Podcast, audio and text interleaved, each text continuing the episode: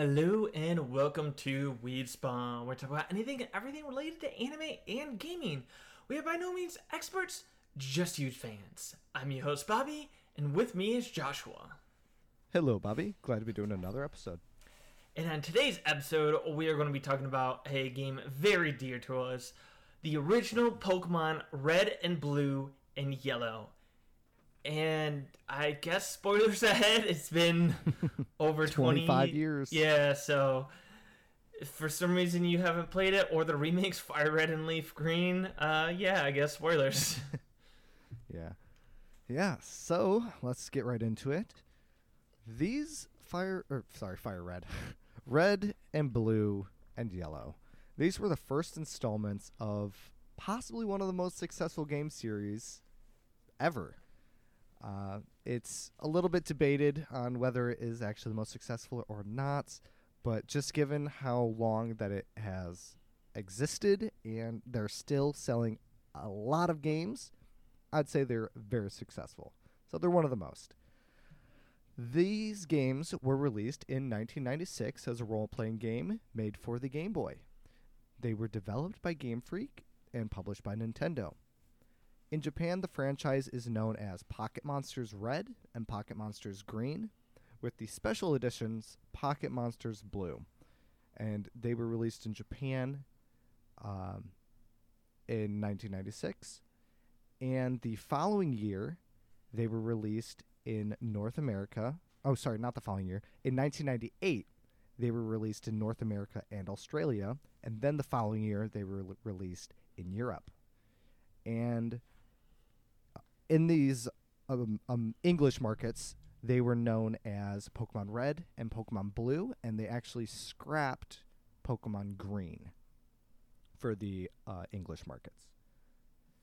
And the Red and Blue franchise wouldn't really be complete without mentioning Yellow version.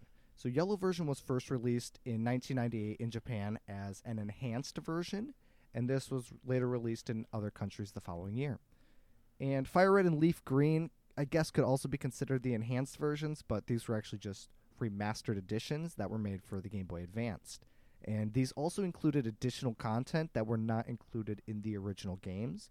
So we probably won't talk about those in this episode unless we're we have the time for it because I don't really think it's good and like enough content to talk about it in its own episode unless we do an episode that's strictly remakes. But I I don't foresee us talking about it, but I guess we'll see. And overall, Red and Blue were very well received by critics and uh, gamers. And one of the praises, like one of the major praises, included the multiplayer options of battling and trading, which was a pretty big deal. And I remember when it first came out, or not first came out, but when we first started playing it and we realized we could battle and trade Pokemon, that was like mind blowing to us. So that was a really great feature. And I would say I'm glad that it had such positive reviews for that. They received nearly 90% positive reviews overall, and it is regarded as one of the greatest games ever made. yeah, regarding the remaster versions, I don't think um, like you said unless we do a whole episode about just remakes, which honestly right now we probably could because we have Fire Red, Leaf Green, we have Omega Ruby, Soul Alpha Silver. Sal- S- oh yeah, Heart Gold, Soul Silver, Omega Ruby, Alpha Sapphire, and then now Brilliant Diamond and Shining Pearl. But if anything, we'll most likely talk about them during our Johto one, because Mm-hmm. if you don't know, the remakes don't aren't considered Gen one, so they are still considered Generation two of when they came out because they will have updated moves and updated like stuff. So red, blue, and yellow are all considered Generation one.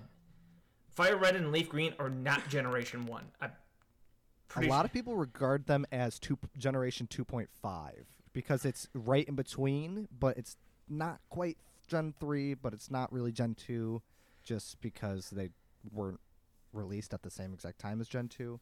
But basically, I would consider them Gen 2 because that's when they were re- the time frame they were released. Nothing really is too different about them in terms of moves and Pokemon and everything. Yeah, that's why they're considered Gen 2 because they do have updated moves because they do update like typing and everything.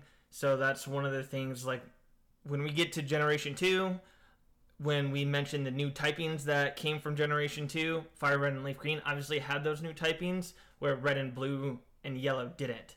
So, like I said, unless we do a remake thing, we will may like go over it a little bit just to say like, uh, hey, this is also Gen 2, but that's probably about it.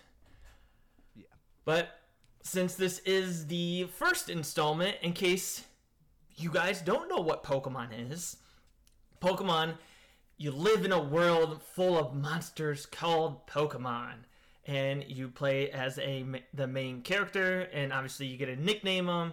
You name your rival, and the whole point of red, blue, and yellow, you live in the Kanto region, and your goal is to become the Pokemon Master, which is generally one of two things, or both of them, is getting eight badges and then going to the Indigo Plateau, which and you fight the Elite Four and the champion to you yourself become champion, or the kind of secondary objective is to catch all 151 available Pokemon. Now, one thing that they made with this game that continues for now all the way eight, nine, gener- eight generations later, because Gen 9 is just got announced, is that they have two games, Red and Blue. Well, I guess Japan had three, but for English, we had Red and Blue before Yellow came in and what they did was, in order to catch all 151, you actually had to trade between the two. Now, there's no difference in the game besides the fact that there are Pokemon exclusives per version. And they still do it now with Gold and Silver, with Ruby Sapphire, Black and White, Sun and Moon. All of the later generations, you had to have, or at least know someone with a the different version you have in order to complete the Pokedex. So that was probably either to help boost sales or because I mean, if they were exactly the same without any difference, it's like you never know. It like why would you come out with two games? So I think it's more of a sales thing. Oh yeah, and the legendaries. Except but, the legendaries weren't different in the original originals. Yeah, I think that's the yeah. It's only the originals. Yeah, one of my biggest pet peeves about the fact that they made two different versions. I, I, I get what you're saying. Like, there's no point in two different versions if everything's the same. But I absolutely hate the fact that you couldn't get all the Pokemon unless your friend had it. Like, what if I had no friends? How am I supposed to get all the Pokemon? I don't want to buy two Game Boys and two games and have to trade with myself. I mean, maybe maybe Pokemon was ahead of its time and was trying to bring everyone together because Pokemon Go was the closest thing we had to world peace when it first came out. so Pokemon's been trying to bring us together since we've been born. but I do like at first the original I don't think it really made sense to have two different versions, but I do like later on how they do have different cover legendaries, so then it's kind of like I get what you mean about trying to get like all 150 Pokemon, but I feel like if you were that obsessed with getting it, you would have you would find a way. But for the more casual ones, I kind of like having the option between one or two games because it's always kind of fun to be like, oh, I want this one, and then like seeing what everyone else picks and seeing like, oh, I'm Team Sapphire, you're Team Ruby, and like all this and I don't know. Yeah, I think my... that's a little bit of the, at least now, a little bit of the joy is seeing the two different versions and being like, ooh, who do I think is better? Yeah. I always just chose my version based on which legendary I thought was the coolest. Um, for the first game, I never really had the option to choose because that was a hand me down for my brother, so I just had red. And I actually didn't even know blue existed until you had blue and that's when I learned about the different versions and stuff. But yeah, I just had red, which I probably would have chose red anyway because Charizard was on the front, and I thought Charizard was the coolest. So that's uh, basically how I choose games. It's all based on how the legendary looks, not about type or anything. it's just purely aesthetics. I think that's how most kids picked it. I think that's actually the reason why green never came is because in like a testing whatever product testing they do that out of the three versions red was picked most followed by blue because at that time I know there's a lot of girl gamers out now but at that time Pokemon was going towards kids but more for the male audience. I sorry, I like blanked on the word. And so like one of the th- at least that's what I read cuz like one of the articles I read was like what what would you get your son? A dragon, a turtle, or a plant? And everyone thought like the plant was too feminine at that time. So that's one of the reasons why green never made it and it was only red and blue. Yeah, I mean, it definitely makes sense, especially with the time period it came out in. It was very um, gender polarizing type of scenario.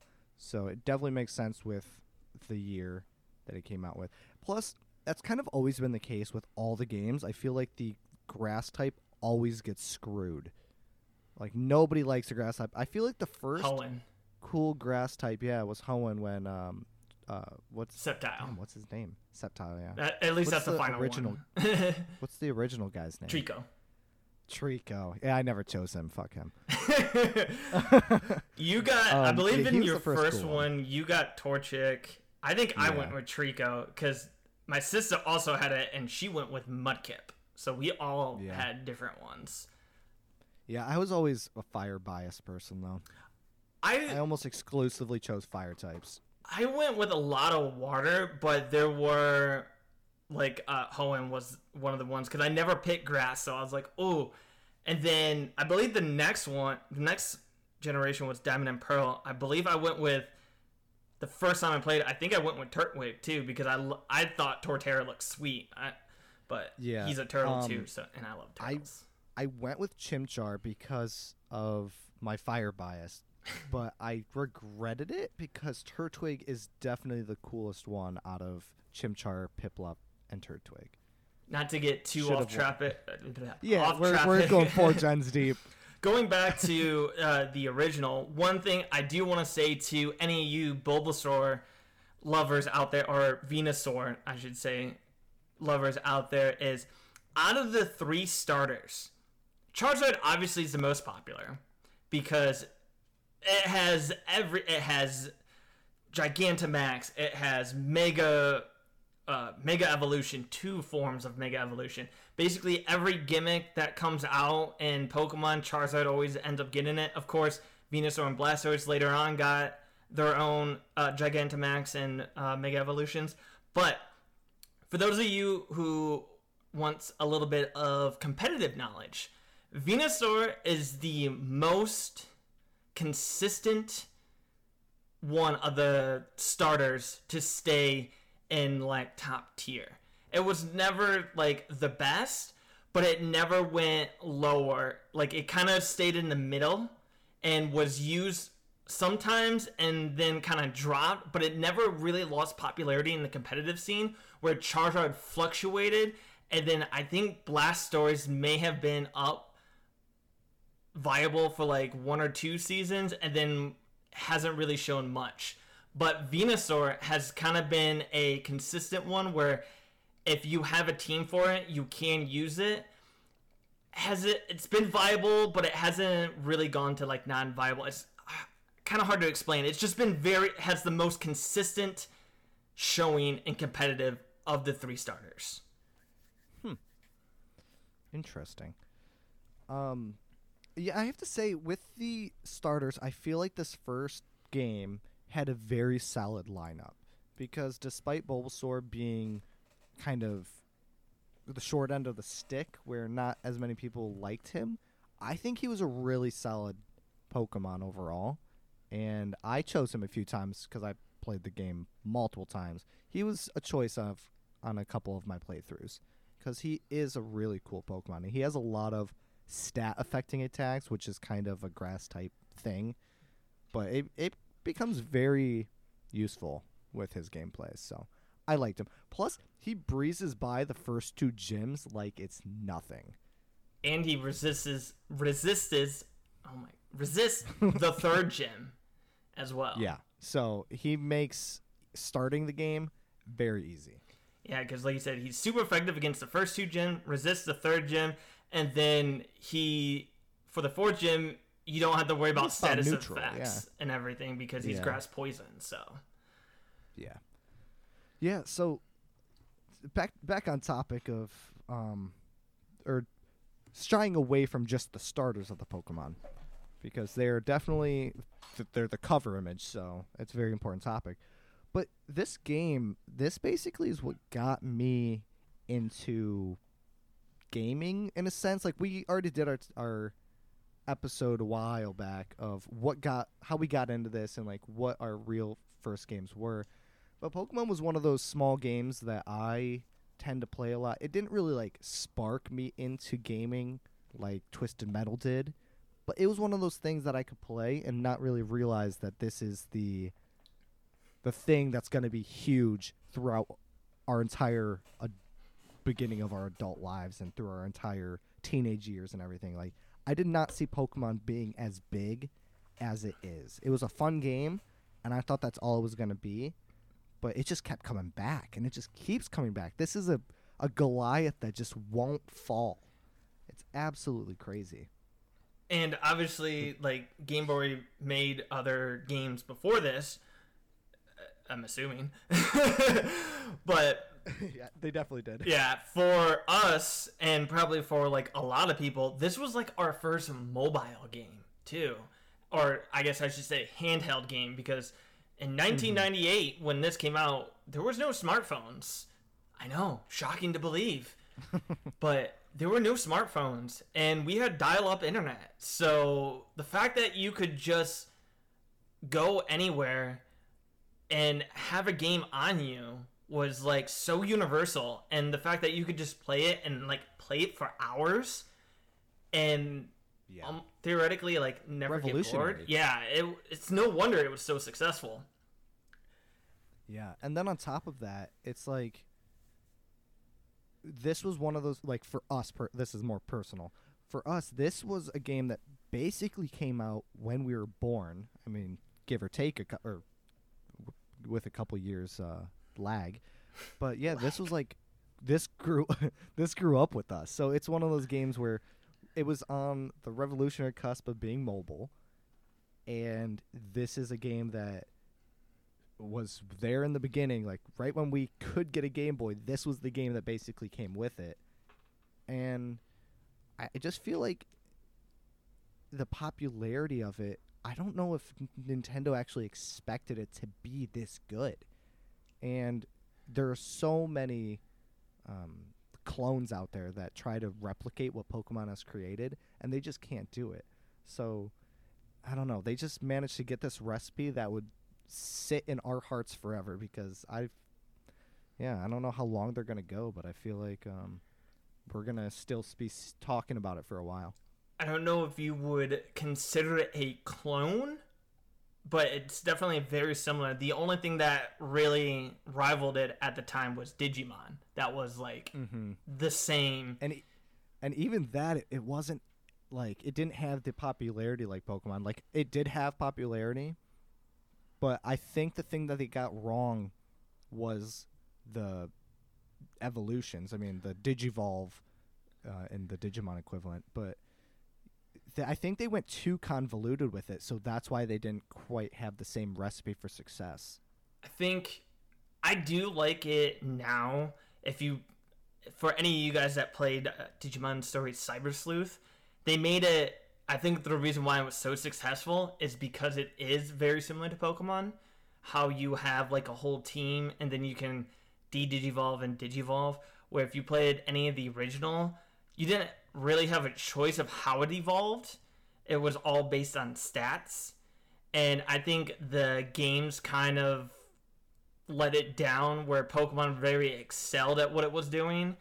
And then like Digimon, like you said, they digivolve, but you couldn't choose what you could do. Where Pokemon, I guess technically you can't choose, but you know what they're going to evolve into. Where You can choose not to, though. Exactly. Where well you can do that in Digimon. Like the first ones, you can stop it from oh, evolving too. Gotcha. But you didn't know what it was going to evolve into because it didn't give you like the silhouette until it was actually like completed. And so like you just had to guess on if you did your stats right when you train them to get the evolution you wanted. Where Pokemon, you already knew exactly what you were going to get, so you could easily change out which Pokemon you wanted. You had more variety, where Digimon, you didn't really have that variety, at least in the early game. Yeah. Yeah, so I think Pokemon has a lot of influence and it's just doing it right while like you said Digimon. Yeah, Digimon has kind of made a little bit of a comeback with the Cyber Sleuth. I haven't actually I played it, it. yet, but it seems to be pretty popular from what I've seen. Oh, I have over 200 hours in it, and that's Oh just the first one. oh, it's Oh. amazing. Damn.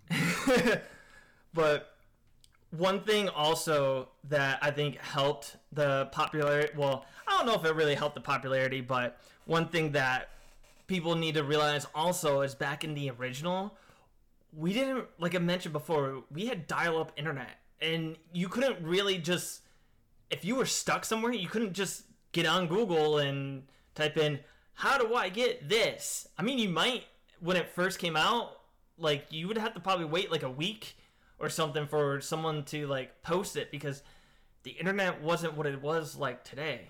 So going through this game, you either had to buy the what what's the book called? Do you rem- strategy guide? Oh, yeah, strategy guides. Yeah. Those were so cool. I, dude, I, I never bought any of those, but I remember you would always get them, and I was always so pumped to read the strategy Dude, guide. they were so find cool. the find the hidden items, Yes. like the invisible ones.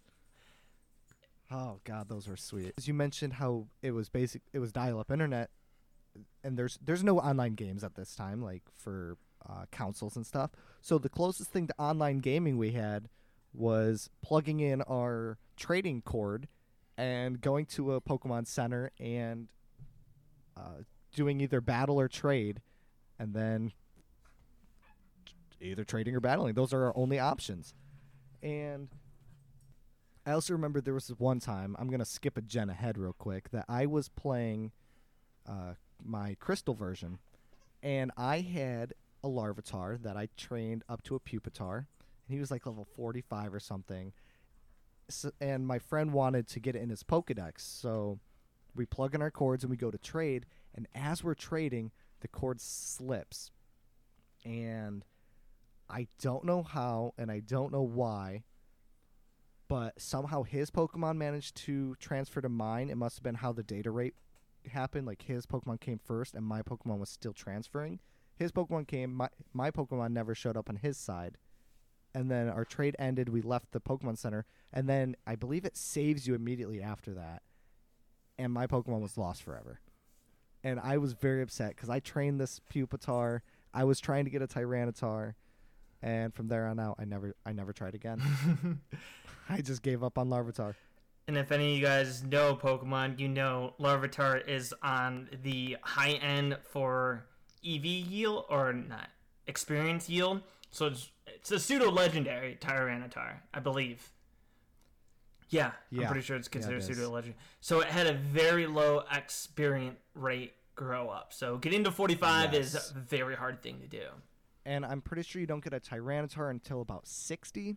Yes, I believe and I was right. just so heartbroken, and I never touched it again, and I just gave up on that. Plus, I didn't know that the XP growth thing was a thing back then, so I just thought it was just taking forever because I, I don't know why I thought it took forever, but it was really bumming me out that it was taking so long, and I just got him because he looked cool. Yeah, I didn't know about the ro- growth rate either. The one thing I don't know if it was this gen or next gen. I didn't know about. I believe they're yeah EVs in Pokemon because obviously I was a kid mm-hmm. and I didn't really know what EV. But one thing I did know was that a Pokemon you caught at an early level and raised it yourself was a lot stronger than if you fought the same one mm-hmm. wild. And I never understood why.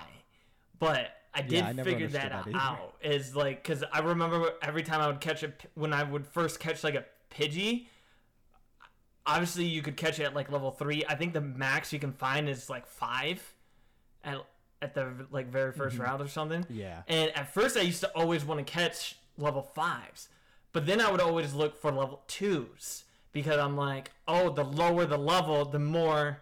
Thing. Obviously, there's like a cap at EVs, but I didn't know that at the time. So I would always like, oh, I want the lowest level Pokemon so I can make it the strongest.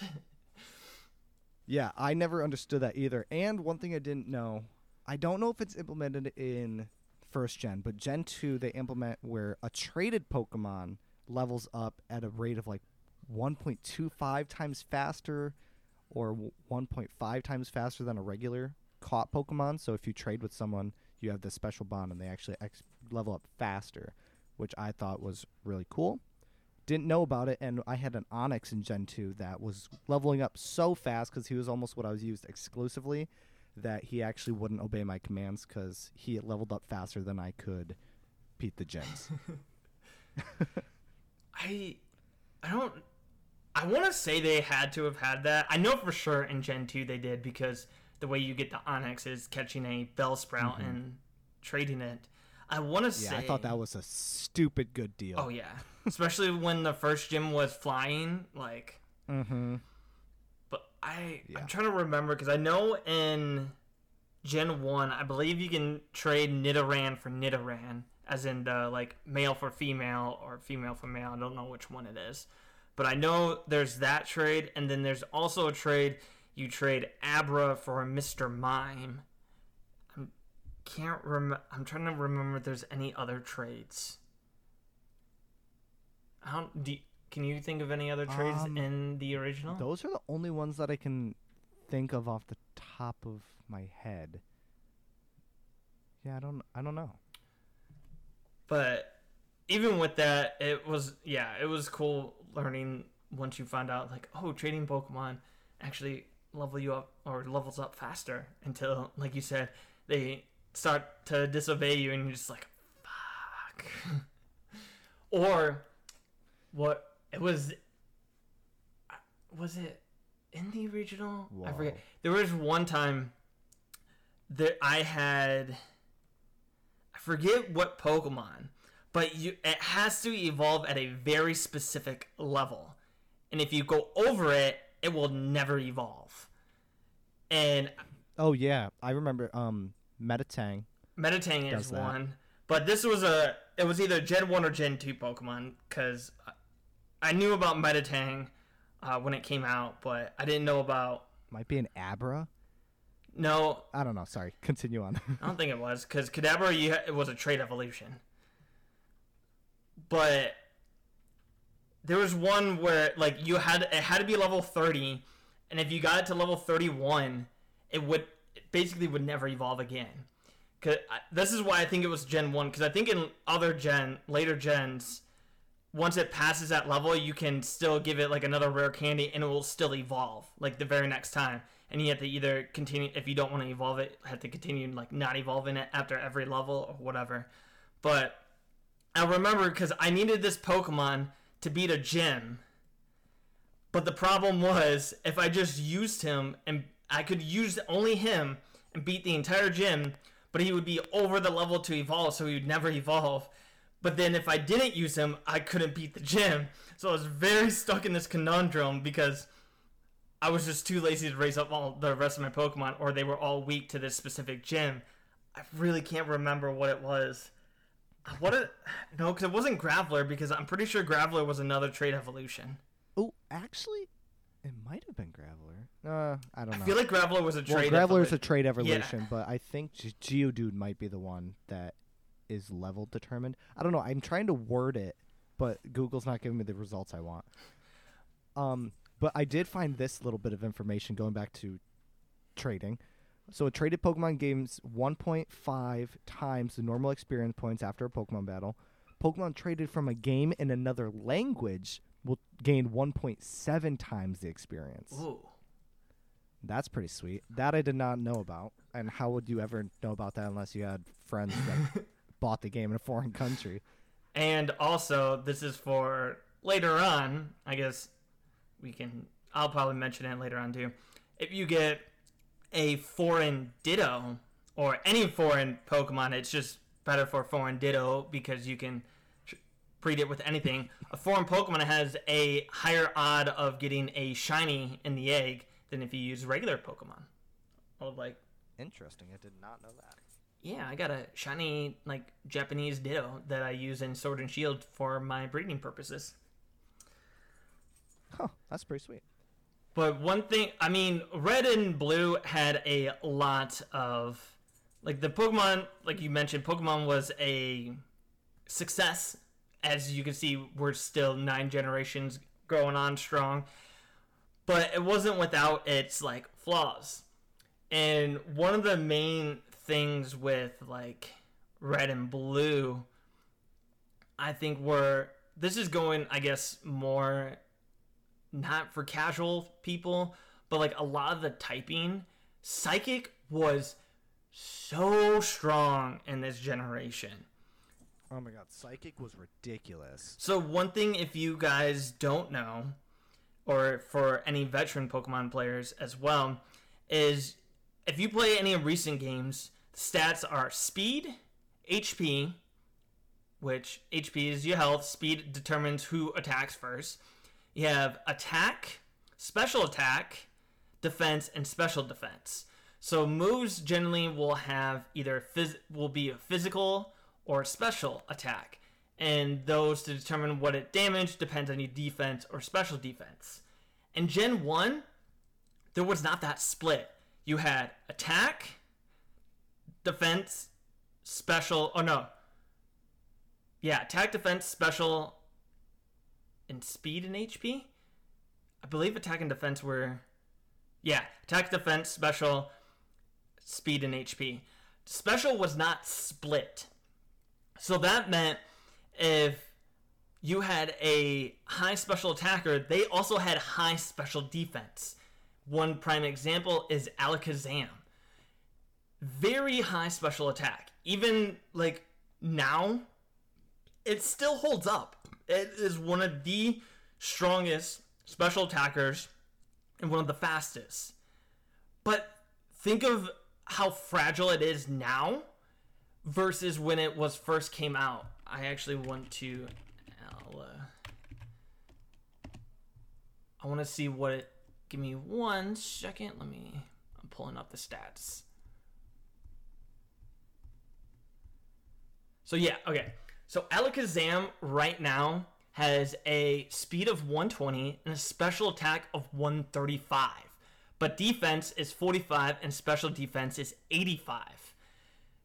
Now, think of special attack at 135 in Generation 1, man, it had a special defense of 135. So this supposed to be Glass Cannon now has an incredible self defense be- in the special stat at least. So if you try to use special moves on this Alakazam, it wouldn't do that much damage. So one thing that was like major in Generation 1 to Generation 2 was that special stat.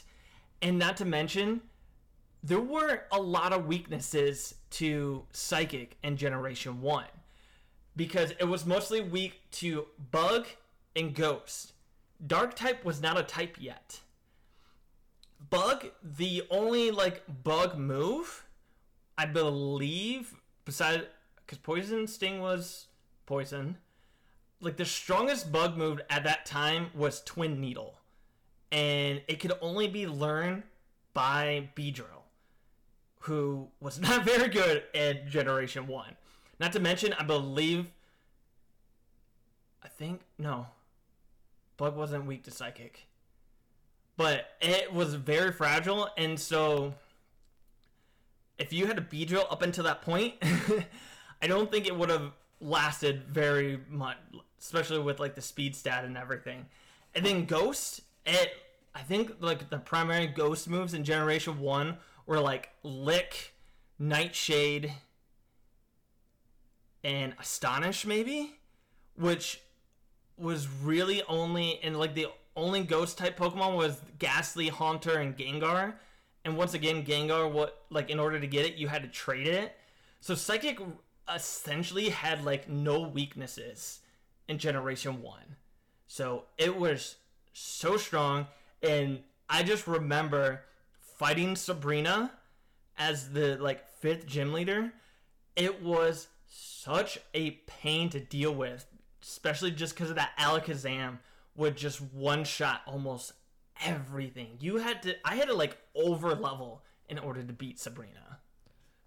Yeah, I had to as well. I remember facing her for the first time and it was extremely difficult and I got to a point to where I just this was a stupid way to do it, but I would just save in front of her and then I would go into battle and I would just basically spam uh like spam attacker and hope that eventually my attacks would either get criticals or I would do a different set of moves or she would do a different set of moves where I would survive the battle and actually win.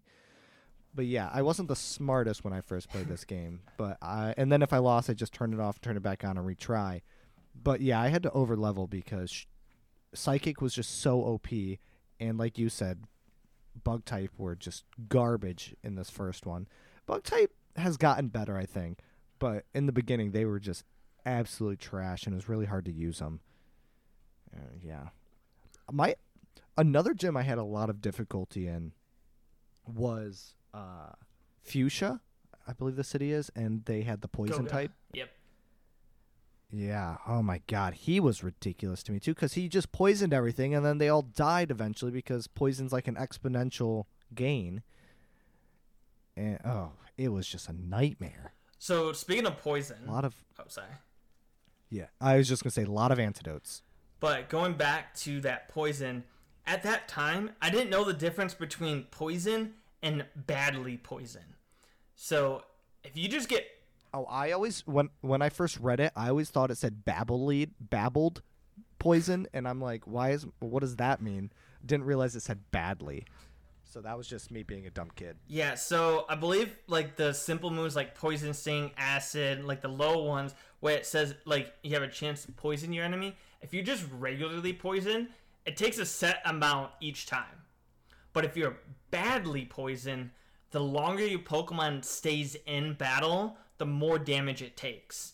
So it may take like 3% of your max health, but then next turn 5%, next turn 8%, next turn 12%. Like it stacks up if you're badly poisoned. But if you're just regular poison, it will just take like 3%, 3%, 3%. But of course, I didn't know that at the time.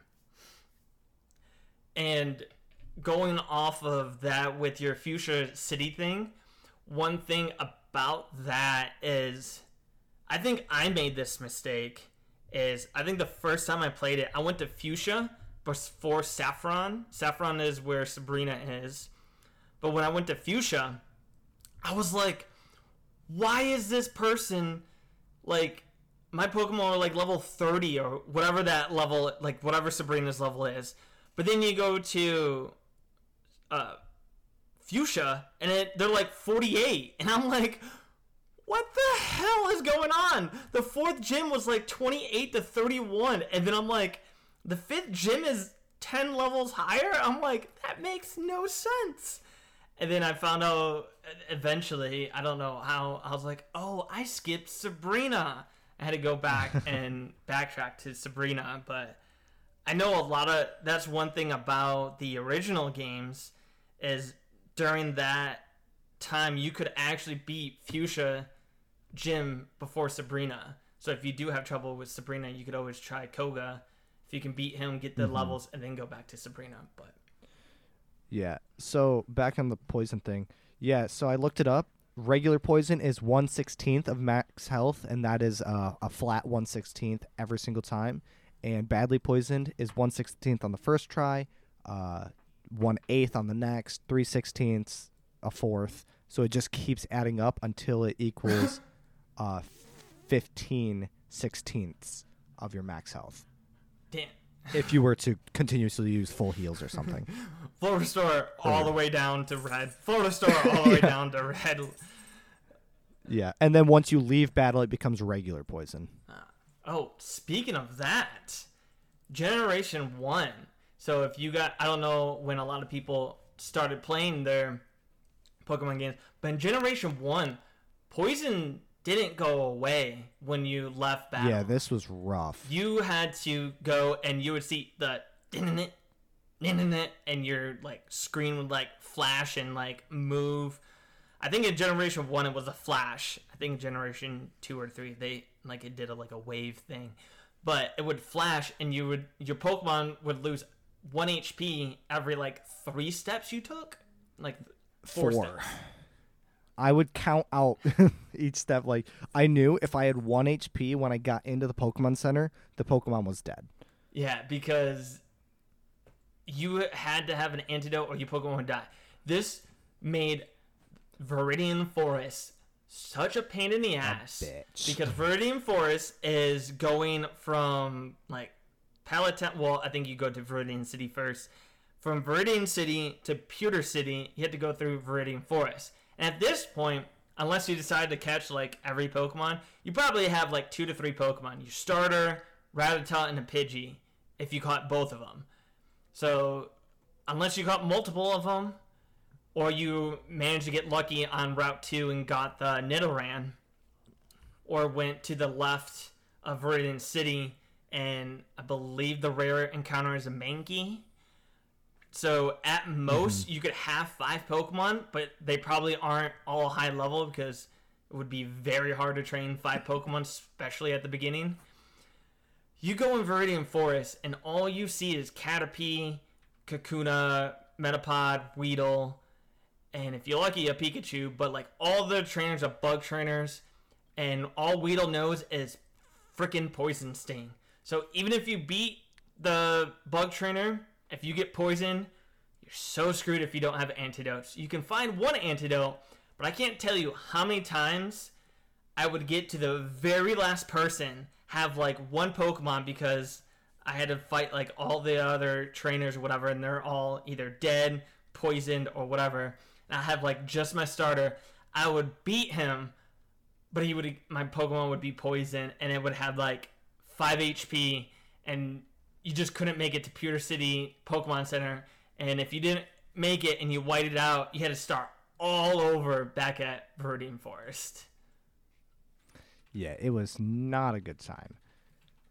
Um that poison effect also that lasted until Gen 4. Gen 4 is when they changed it to where you'd go down to 1 HP and then it would be cured instead of fainting. Gen 5 is when they took out being poisoned outside of battle altogether. Just for a, a fun little fact. That's nice to know. Um, yeah, yeah. So since we're just talking about like experiences we had in this game, because you mentioned how you skipped Koga, I believe, at one No, point, Sabrina and you went to to you you yeah. Which actually, I think that's the correct order. I think Sabrina's the sixth and Koga's the fifth. Because you were talking about skipping, which technically you didn't skip. You just thought you did. Because um that area is like one of the last places you're supposed to open up because you can go completely around, so you can make it to Celadon, which I don't think Celadon has a gym, but you can then take the cycle cycling road down to Koga's area, and that would then technically be. Oh, they're this. Yeah, I just looked it up. They're and they're practically the oh, same. oh, Celadon same has a gym. levels. Celadon's the fourth. Yeah, Celadon's where you fight Erica. Yeah. So one thing I I did when I first played through this game, or when I played through it, knowing what I was doing, semi sort of, I obviously did Pewter City because you have to beat Brock in order to get to Cerulean, and I went and I beat Misty at Cerulean. And then at that point, I believe I skipped Lieutenant Surge, not realizing that I could, and I fumbled my way through Dark Cave or rock tunnel i think is Yeah. what it's called. I fumbled my way through rock tunnel in the dark until i came out in lavender town because i didn't have flash. And then i fumbled my way all the way to celadon. I beat erica there and i basically beat all the gyms except lieutenant surge um, because i believe what i did was i did the boat like the S.S. Anne I did the boat and then I basically left. I just decided not to fight Lieutenant Surge because I don't think I realized I had cut at that point, even though the captain straight hands it to you. You had to use cut yeah, to get so I- into the fourth gym or Celadon City. I thought to get to the fourth gym. Oh, I did. I did. So I was just an idiot because I remember coming back to Lieutenant Surge after I had six badges, but not the third. And that's what one thing I thought was really cool about the first game is that you could skip around as long as the game permitted in certain areas.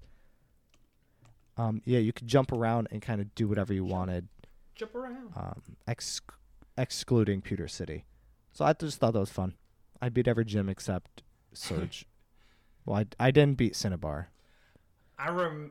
but Oh, speaking of like trouble things, going back to Celadon City, everyone's favorite city because that's where you get to gamble with the game corner. I forget what generation they took that out. Yeah, hold on. Can we just talk about that? Can we just talk about how they handed kids games and said, "Here you go. Go ahead and gamble now." Like there was there was no backlash on that at all. And I'm pretty sure, I mean, I don't know what the time period of this is in 1996. I but as of right now, I'm pretty sure gambling in Japan is illegal. So why are they promoting it in their games? Who knows? But I remember always trying to do that and always trying to get jackpot at the doing the slots because you know they had slots. And that's where you could also get Porygon, I believe is that's the only way you could get Porygon, I believe in the original games was you had to buy them from the game corner like whatever the the Yeah. coins were. Um, um, just backed up for one sec. Gambling in Japan has been illegal since 1907. So why'd they include it in the games? What are they trying to promote?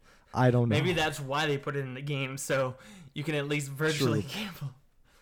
But I, it may have not have been this Team Rocket hideout because after you beat them here, I believe it is it Saffron City. You have to beat them again.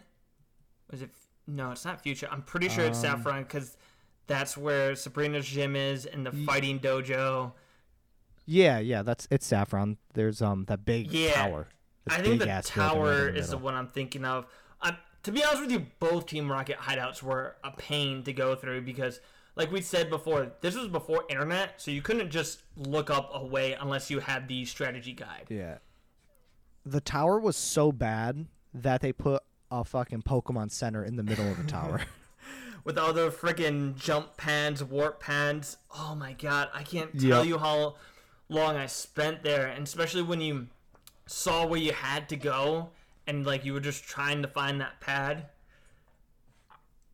I remember Mm-hmm. one of the yeah, yeah. You you just randomly jump from pad to pad until you I found it. I remember one of the first times I ever got through there. I took like one step. Like if you take one step out of the right pad, you get into a rival battle.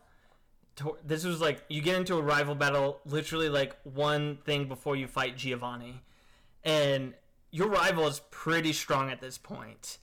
And I remember my first time getting here.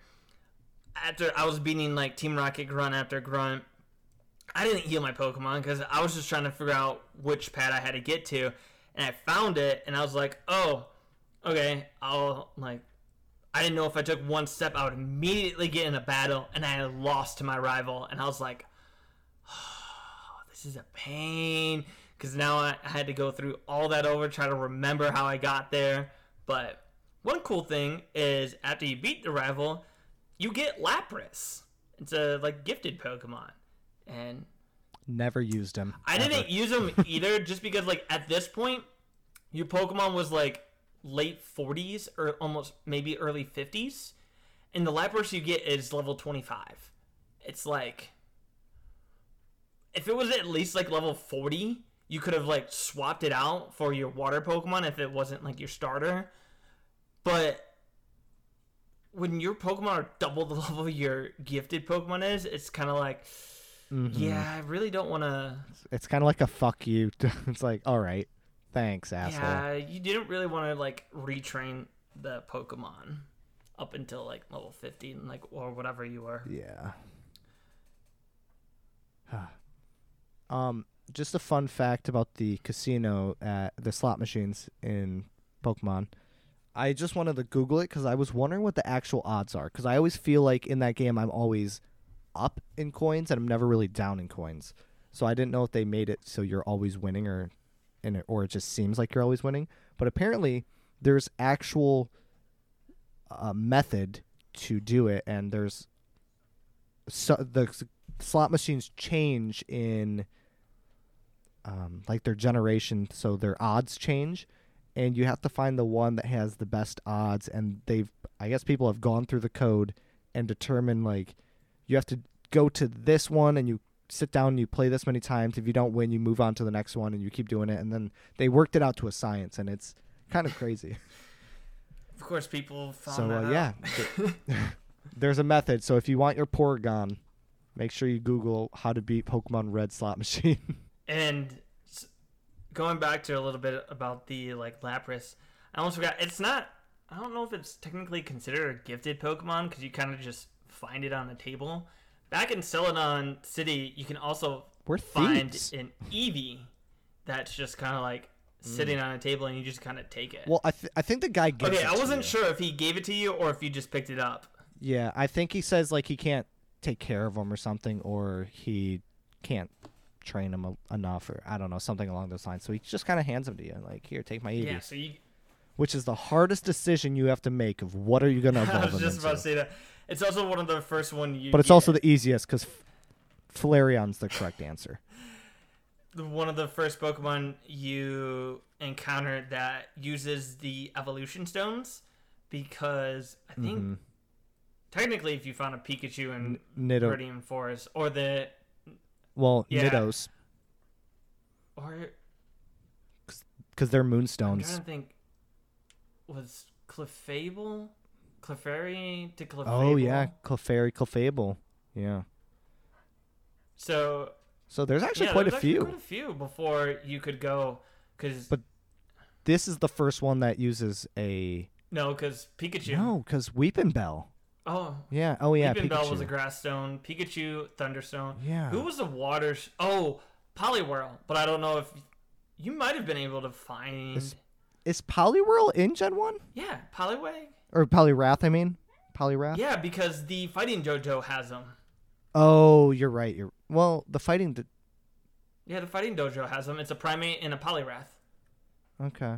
And then when you beat them, eh, since we're on gifted Pokemon, you get to choose between Hitmonchan or Hitmonlee. Which one- Okay. Yeah, it is Gen One. which one? Yeah, Hitmonchan and Hitmonlee. Uh, obviously Hitmonlee. I chose Hitmonchan the first Obviously. time, but stat wise and everything, I believe Hitmonlee's the best. It took me years before I realized or learned that Hitmonchan and Hitmonlee were basically uh, cameos for uh, Jackie Chan and Bruce Lee. See, I thought so too, but I guess there was rumors that it's not. But I don't know because Ah, weird coincidence yeah, then. it's very. weird. I feel like it is. Although, although Jackie Chan doesn't have boxing gloves. yeah, but it would be well. They made karate Pokemon like four gens from now, but True. but also Um, since we keep going off on like deciding one of the two, backtracking a little bit is.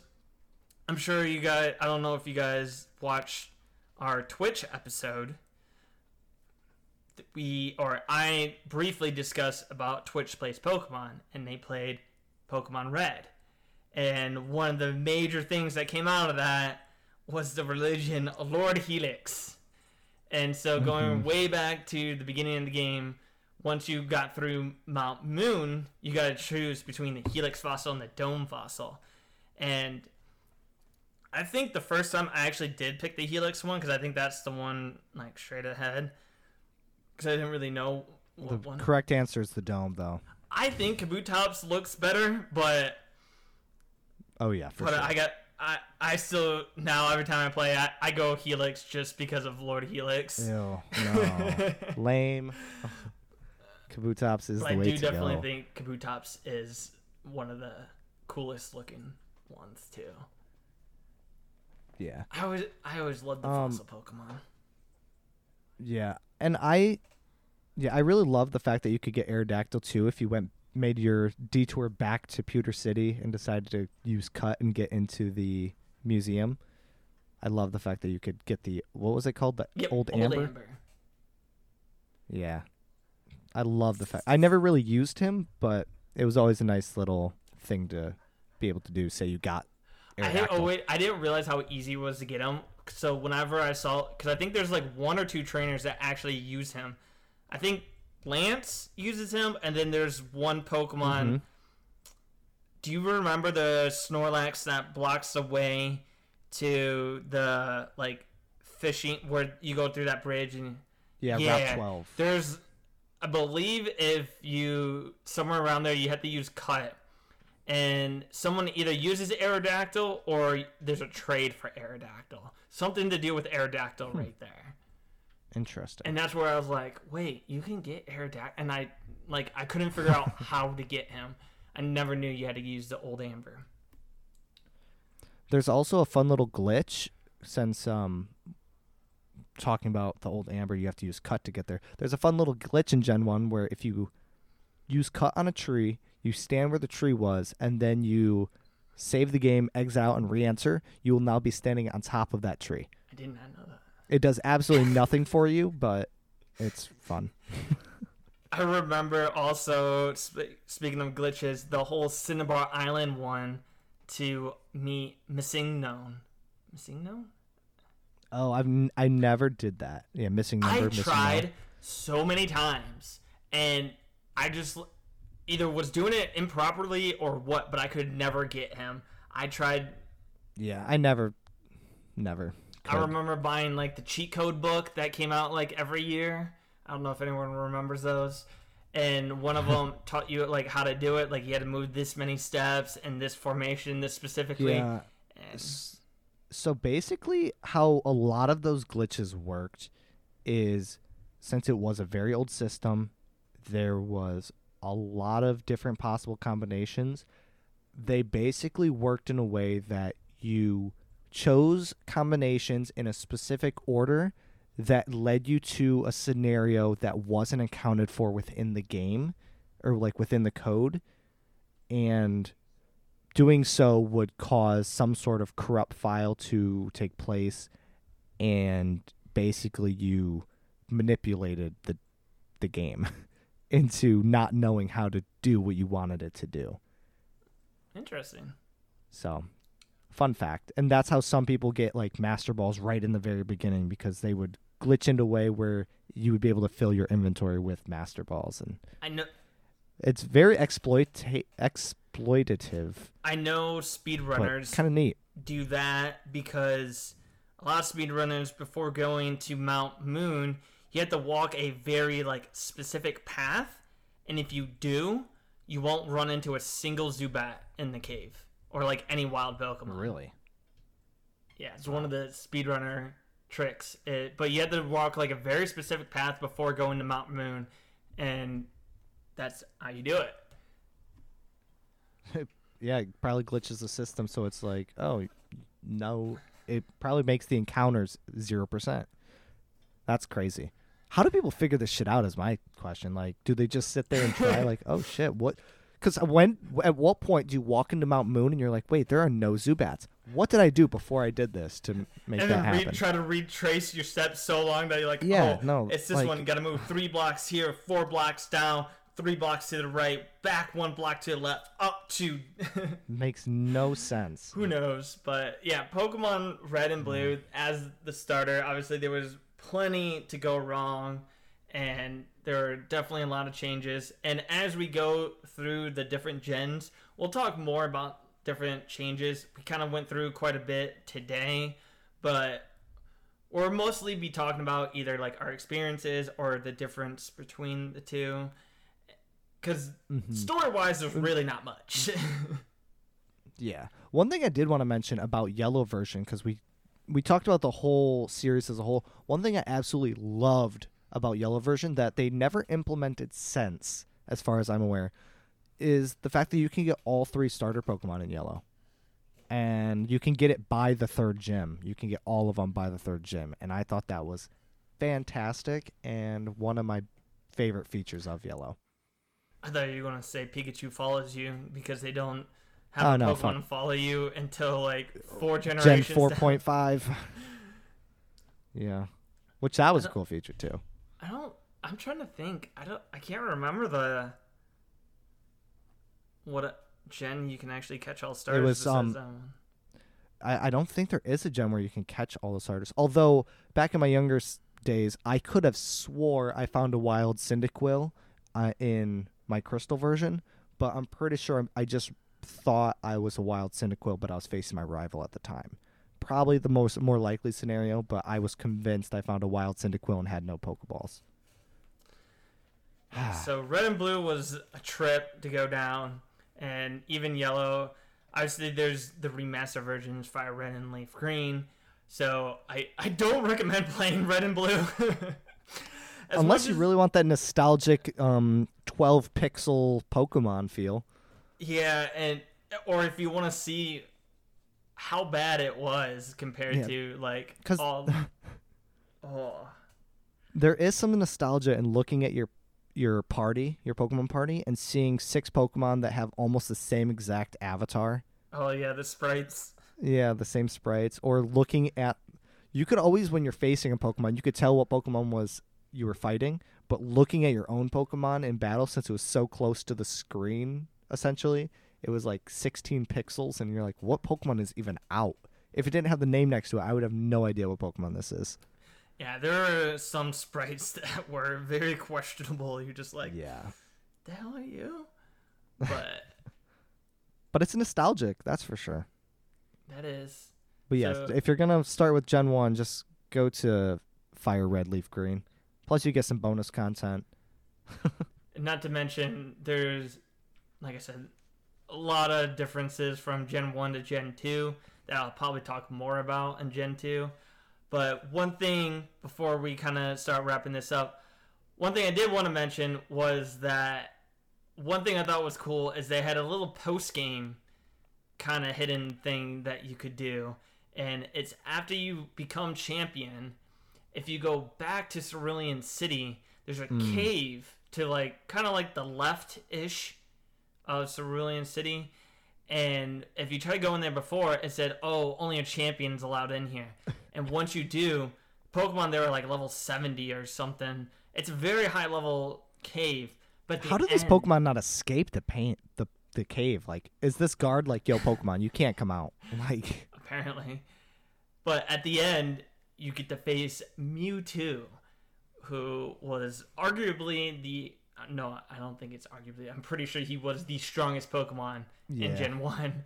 yeah, he starts at level seventy, I think. Yeah, he was Insane. so strong, and if you managed to catch him, and you could redo like the Elite Four, no problem, because he was just that overpowered. And once again, Yeah. he was Psychic, and Mhm. Psychic was already overpowered in Generation One, so and the this cave also added to a bunch of the lore about Mew and Ditto being uh, the same Pokemon essentially. Ditto being failed Mewtwo experiments, so it, it adds to the lore of that because there's a whole thing about that which we could talk about lore if you guys want to hear about Pokemon lore because that would be a really fun topic. we could. Yeah, I was gonna say we have Pokemon lore episode, and then uh, that one Pokemon episode we were talking about about how it's like you guys have terrorist groups like Team Rocket, Team Yeah. Aqua, Team, and like the police don't do anything. They, They leave it all to ten year olds. You know, honestly, I think the the police are in on it. We can make some good theories. This would be a really. We should probably do that next season. oh, that would be fun. That'd be a, really fun. But So do you have any last closing thoughts for Pokemon? I have, I I think that's it for me, and we covered basically everything I want to talk about. Um, it's just a very iconic game, and I don't think you could actually get Mew in this game. You could get Mew Mewtwo, but I don't think there was any wild Mews without exploits. I think it th- there had to. I know you could get all 151. There, I think I don't know if it was like an event or something. There's some way to get Mew back in Generation One, but Yeah, so I just googled it. You can't legitimately catch Mew in Pokemon Red or Blue or Yellow, no matter how many times your brother Oh. tells you he found Mew in the truck next to S.S. Anne, or or how his Jigglypuff evolved into Mew. It's not true. So yeah, it must have just been a cable event back in 2000. Hmm.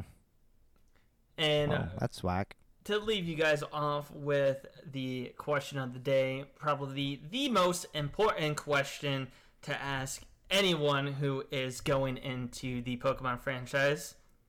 What starter did you pick to begin And- your Pokemon journey? Yeah, and there's actually a right answer to this, so don't get it wrong. Bulbasaur. Oh. the least picked one. Come on, guys, you got to show you love. Honestly, I honestly don't know if I ch- I either chose Charmander or Squirtle. I honestly can't remember which one. I want to say I chose Squirtle because I did know about the first gym, and I believe I chose Squirtle, but I'm not 100% sure because part of me thinks I chose Char uh, Charmander, but I know it was either Charmander and Squirtle. It wasn't Bulbasaur. Sorry, Bulbasaur, but I know for a fact it wasn't that. But I'm pretty sure mine was Charmander. I can't. Yeah, I think it was Charmander.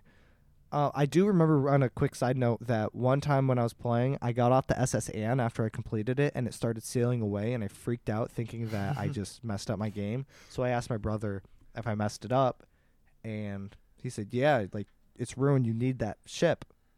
So I'm like, "How do I fix it?" He's like, "Well, it's because you chose the wrong starter Pokemon." So I restarted my game and chose a different starter Pokemon. oh my god. And when the ship did it again, I I realized, oh, I think he lied to me. So yeah, that's a brother for you.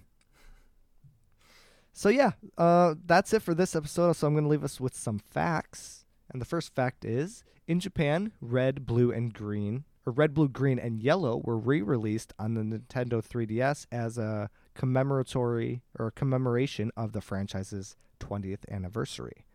So that's pretty cool. Uh, the game's releases marked the beginning of what would become a multi billion dollar franchise, making a total of about $110 billion. Damn. So, absolutely wild. And this one's more of like a anecdotal kind of weird fact that I thought of before this episode. And it's Moltres is the only legendary bird that really has no prerequis- prerequisites to capture him. And by this I mean when you have to catch Articuno, you have to enter the Seafoam Islands, which is not necessary to the story of the game. To catch Zapdos, you have to enter the power plant, which is not required in the story of the game. And Moltres is found in Victory Road, which is required for you to enter. Now, going to the location that he's in his Victory Road in Victory Road is not necessary, but it's one of the only ones where you can only you you have to go to the location where he is in order to capture him. So thought that was an interesting one. Uh, there is probably some easily pokeable flaws in my little fact, but don't look too deep into it. That's the fact. and that'll be it for this episode. So don't forget to show us some love and support at patreon.com slash weebspawn. And of course, don't forget to follow us on Facebook, Instagram, and Twitter at weebspawn. And you can contact us with any questions, concerns, or recommendations at weebspawn at gmail.com. And that'll be it for us today. I've been your host, Bobby. And I'm Joshua. And we will see you guys next time when we weep spawn.